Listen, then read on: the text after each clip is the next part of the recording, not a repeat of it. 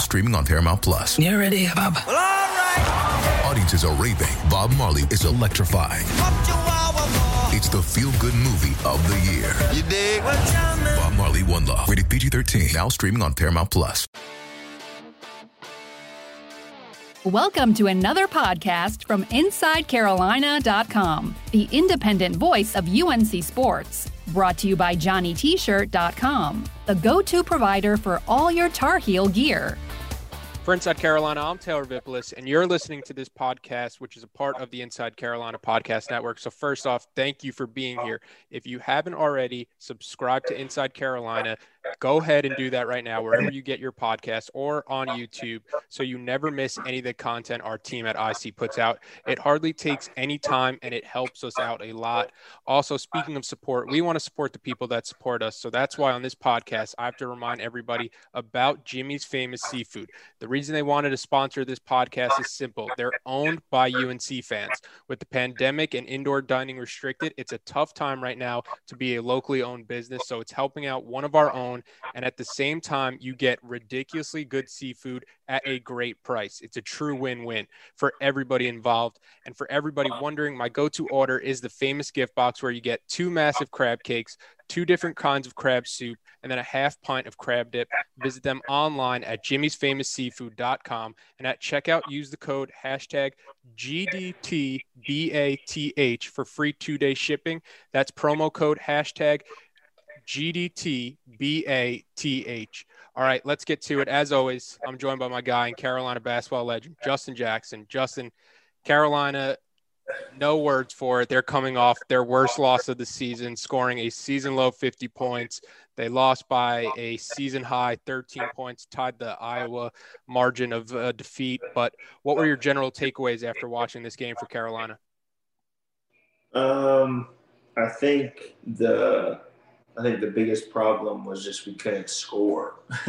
I mean, 50 points in a whole game. That's um, you know, that, that's tough. You know, I think a lot of it is, you know, people are starting to play our secondary break and stuff like that. So it's you know finding other ways to score. But yesterday they just couldn't find, you know, find that thing that was working. So I think that was really the thing that stood out to me. So hopefully they can find different ways to get different people involved and stuff like that.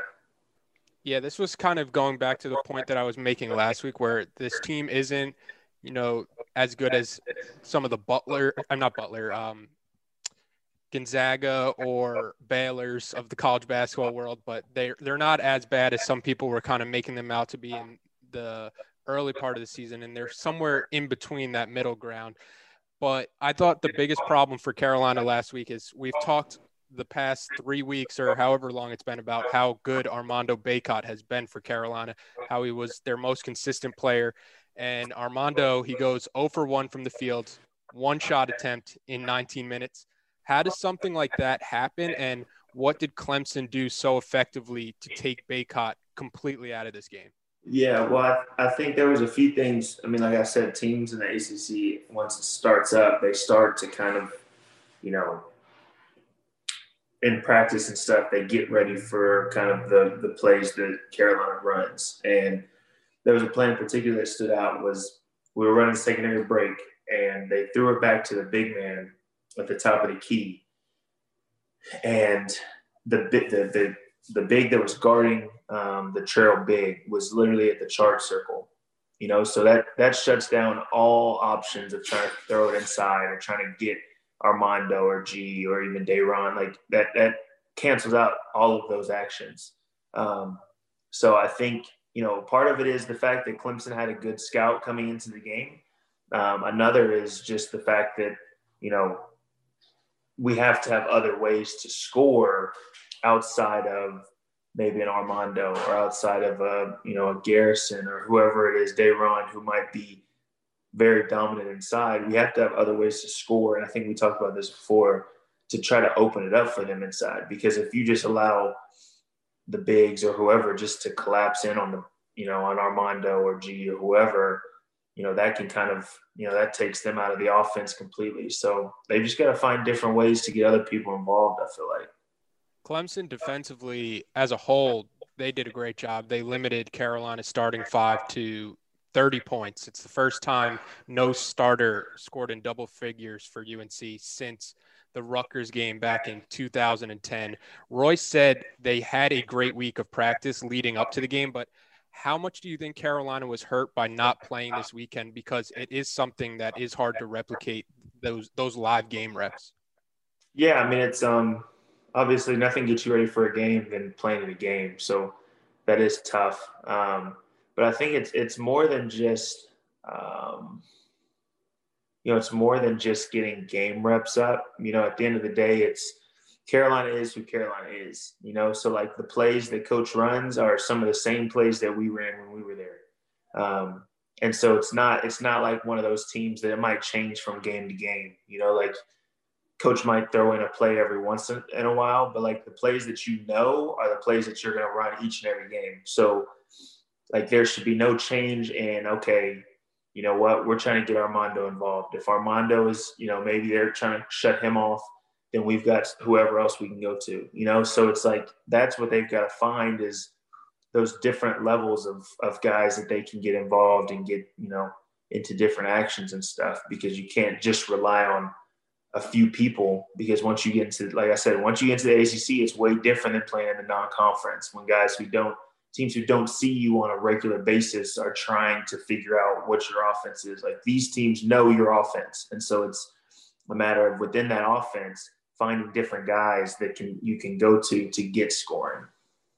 Carolina had a season low 72 possessions against Clemson, and they had 17 turnovers, so they turned it over on nearly one out of every four possessions. You're not going to win too many games doing that. When a team is going to slow the pace and try to grind out a win like Clemson is going to do, how much more of an importance does that put on not turning the ball over and being smart with the ball when Carolina gifts Clemson 13 points off turnovers right off the bat? Yeah, I mean it's it's uh every possession matters even more, you know. And I think too, even with that, like Clemson wanted to slow it down, but that means as North Carolina, like each and every time you have an advantage, you have to try to take advantage of it. Um, and so even if it's, you know, maybe you've got seven fast breaks in the whole whole game, you've got to try to take advantage of that because that's at the end of the day, we've talked about that's what Carolina is, you know, like transition, offensive rebounding. Like that's what like everything is built on at Carolina. So it's like a, it's a matter of you got to get stops, you got to take care of the ball, and then try to push. Because if somebody, if a team is trying to take, you know, trying to be slow and trying to be methodical, like I, I always think back to like a Virginia, right? Like Virginia is always going to try to just play in the half court, use up the whole shot clock. Like so, when you have the opportunity to push back against them, they don't want to necessarily play fast. So that's whenever you can take advantage of those times. Um, so, you know, I don't know. I mean, I think last night was maybe just, it was a tough game from a lot of different standpoints. Like you said, you definitely can't turn the ball over that much. And I know coaches probably going crazy over the turnovers. Um, but it's just a matter of taking care of the ball and finding those ways of, of getting different people involved. Like they've got to try to find that. Yeah, I was I was laughing because in the press conference, one of the reporters was like, "Roy didn't seem that mad tonight. Like what did you guys see from him? And I think it was either Garrison or Day'Ron started kind of laughing because Roy probably got into them after that game with with how careless they were with the ball at times. And you don't want to take anything away from Clemson because this was a team who just a couple short weeks ago they were a top 15 team but does it hurt more to lose when you did commit so many unforced errors and you lose the turnover battle so drastically 17 to 7 yeah i mean i, I think it's you know it's tough to look at um, you know you have some games where it's just like man things just aren't going right for us you know? Um, but as I watch them, um, you know, it was almost like there was, uh, there just was never a time when it was like, okay, we're making a push. You know what I mean? Like there was never really a time when it was like North Carolina's in control, you know? So it's, it was like those 17 turnovers, it wasn't as if it was like in a, in a span of a little time and then they kind of regrouped and got it going again. Like it was kind of throughout the game. And so, whenever there's really never a time when you take advantage of the game and you take control of it and you're always trying to come from behind, like there's going to be bad mistakes. You know, there's going to be bad turnovers because you're trying to press and all that sort of stuff. So, you know, playing from behind is tough, especially when you're having a night where you can't really score because um, then you just put so much more pressure on yourself. So, you know, hopefully they can, you know, kind of regroup and, you know, at the end of the day, it is one game out of, you know, a long ACC schedule. So hopefully they can kind of regroup and figure it out. Yeah, Carolina went up two nothing. That was their only lead of the game. They led for 16 seconds, I think I saw, and then Clemson just had them on the ropes, kind of like you were mentioning for for the rest of the game. And after games like that, when you do beat yourself, is it difficult getting through the film sessions at Carolina? What's what's the watching film like with the coaches the next day or in, in the days to come? Um, it can be interesting. It just kind of depends on uh, you know, how badly you played. You know, like if you have 17 turnovers in a game, that film session is probably going to be pretty long. Um, you know, if you don't play the way that, you know, you're very capable of playing, I think that it's going to be pretty long. And there's going to be um, definitely a lot of, we'll say, teaching going on in the film session. So uh, I'm sure today, if not today, tomorrow, especially coming up, you know, into this big game on Saturday, uh, you know, I think it's definitely they're definitely going to have a, a good amount of film. Football, I remember if if I knew I missed the block or something bad was coming up on film, I'd be like, "Hey, can I go to the bathroom real quick? Try to try to get out of the room." Does that ever happen in basketball when you know a bad play's coming? Like, hey, is it possible I could leave the room for a quick second?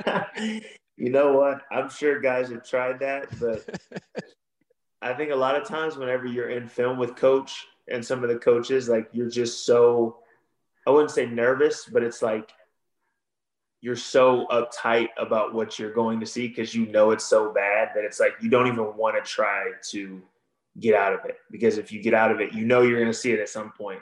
Um, so you might as well just sit there and endure whatever they're about to say about it. Hey, it's Kaley Cuoco for Priceline. Ready to go to your happy place for a happy price? Well, why didn't you say so? Just download the Priceline app right now and save up to 60% on hotels. So, whether it's Cousin Kevin's Kazoo concert in Kansas City, go Kevin, or Becky's Bachelorette Bash in Bermuda, you never have to miss a trip ever again. So, download the Priceline app today. Your savings are waiting. Go to your happy place for a happy price.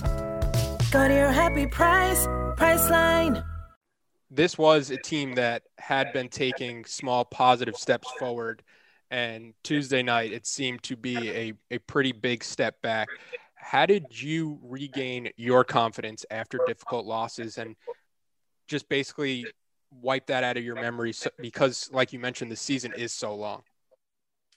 Um, I mean, it's just a matter of, you know, every day, okay, you know what, we lost this. Let's try to figure out what we did wrong or whatever and let's keep on trying to get better. You know what I mean? So it's it's not necessarily, you know, you know, if it was the turnovers or if it was, you know, guys just weren't able to score the ball or we didn't shoot it well or whatever, it's like, okay, you know what, we're not going to necessarily change our routine.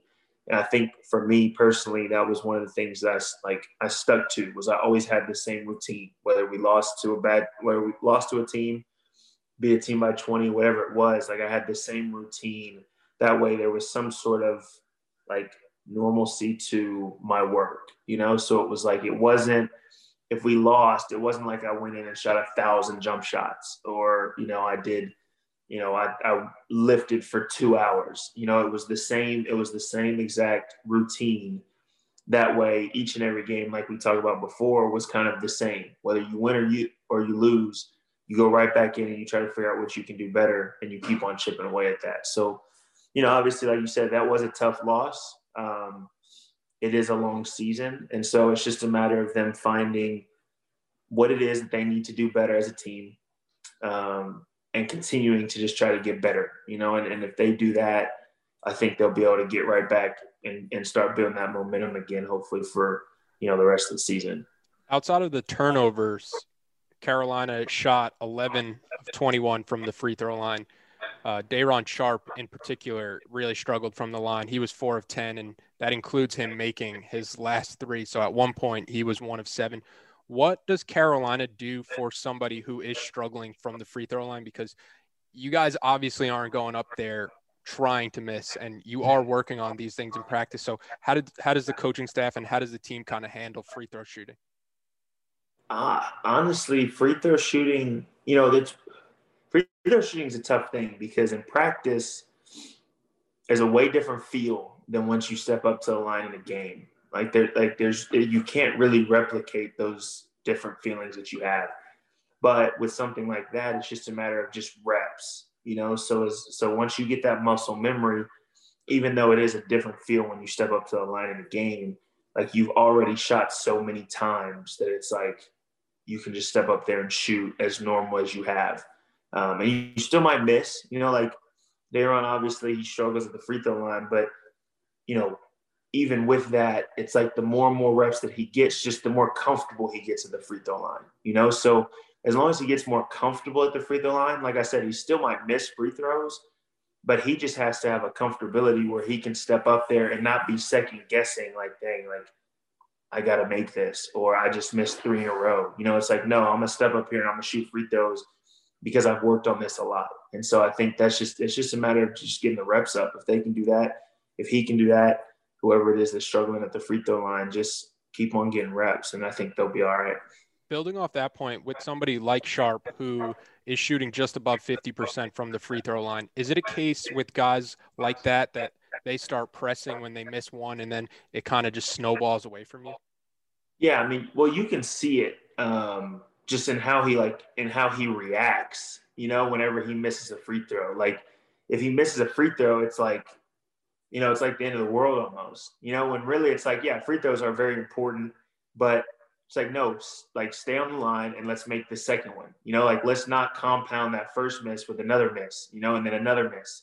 Um, so it's like it's just a matter of, like I said, with that confidence. Like when you miss a free throw, you're not going to necessarily freak out over missing it because you know, okay, this next one I'm gonna put it in. You know, like or I've shot these so many times, like I know what I need to fix on this next shot, and I'm gonna do that. And so I think it's just a matter, like like I said, it's just him getting up there and feeling good at the line and not feeling like, oh, I gotta make a free throw or else, you know, I'm one for eight. You know, it's like no, like let's just step up. Let's shoot the free throw. Like we know how we can shoot it. If you miss it, you miss it. If you make it, you make it. You know, so he just got to try to find whatever it is in him mentally, like just to sit up there and be okay with how he shoots free throws. You know.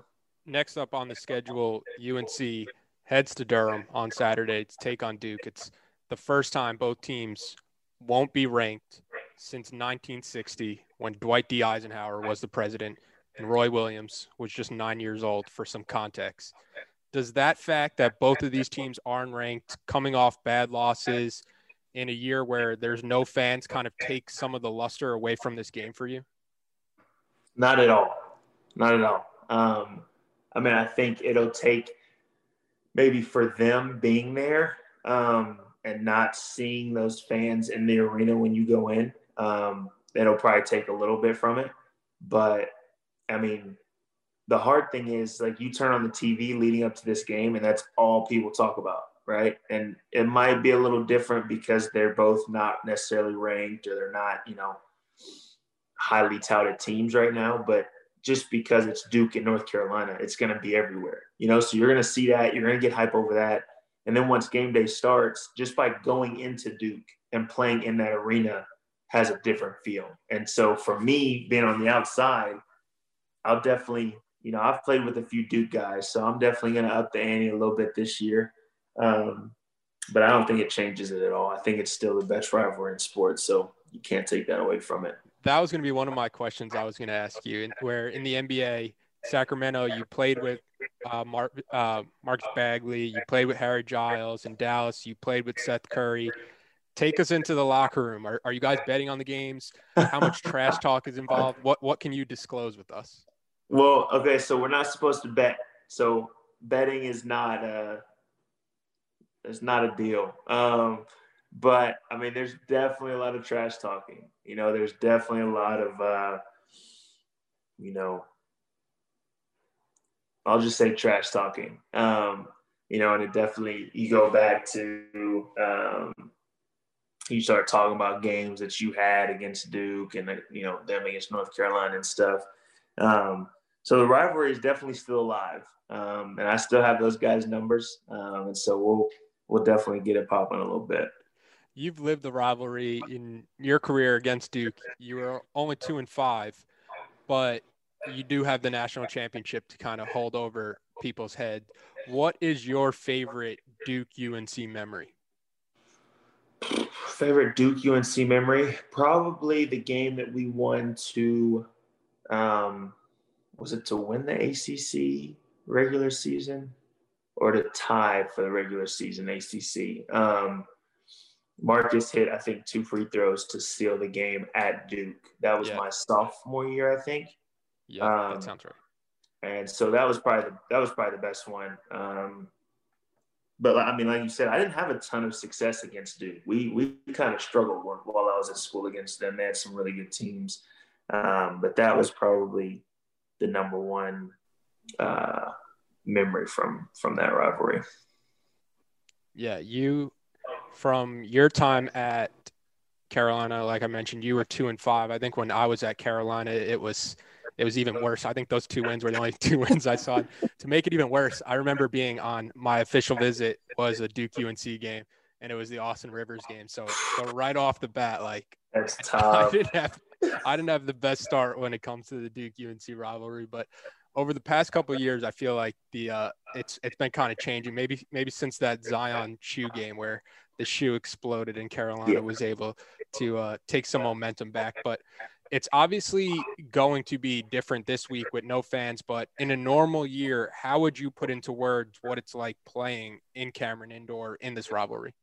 Um, there's there's literally nothing like it. Um, you know, a lot of people say it's the best rivalry in sports. It's the craziest game, but like once you're in it, like it's it's a totally different feel. You know, like we talked about previously, like trying to look at each and every game as like just another game. But that one, it's impossible. You know, it's like like I said before, like you turn on ESPN or you're just watching something else and a commercial is going to pop up talking about that game. You know, like you can't get away from it. And then like leading up to it, obviously the coaches have a little bit more energy to them.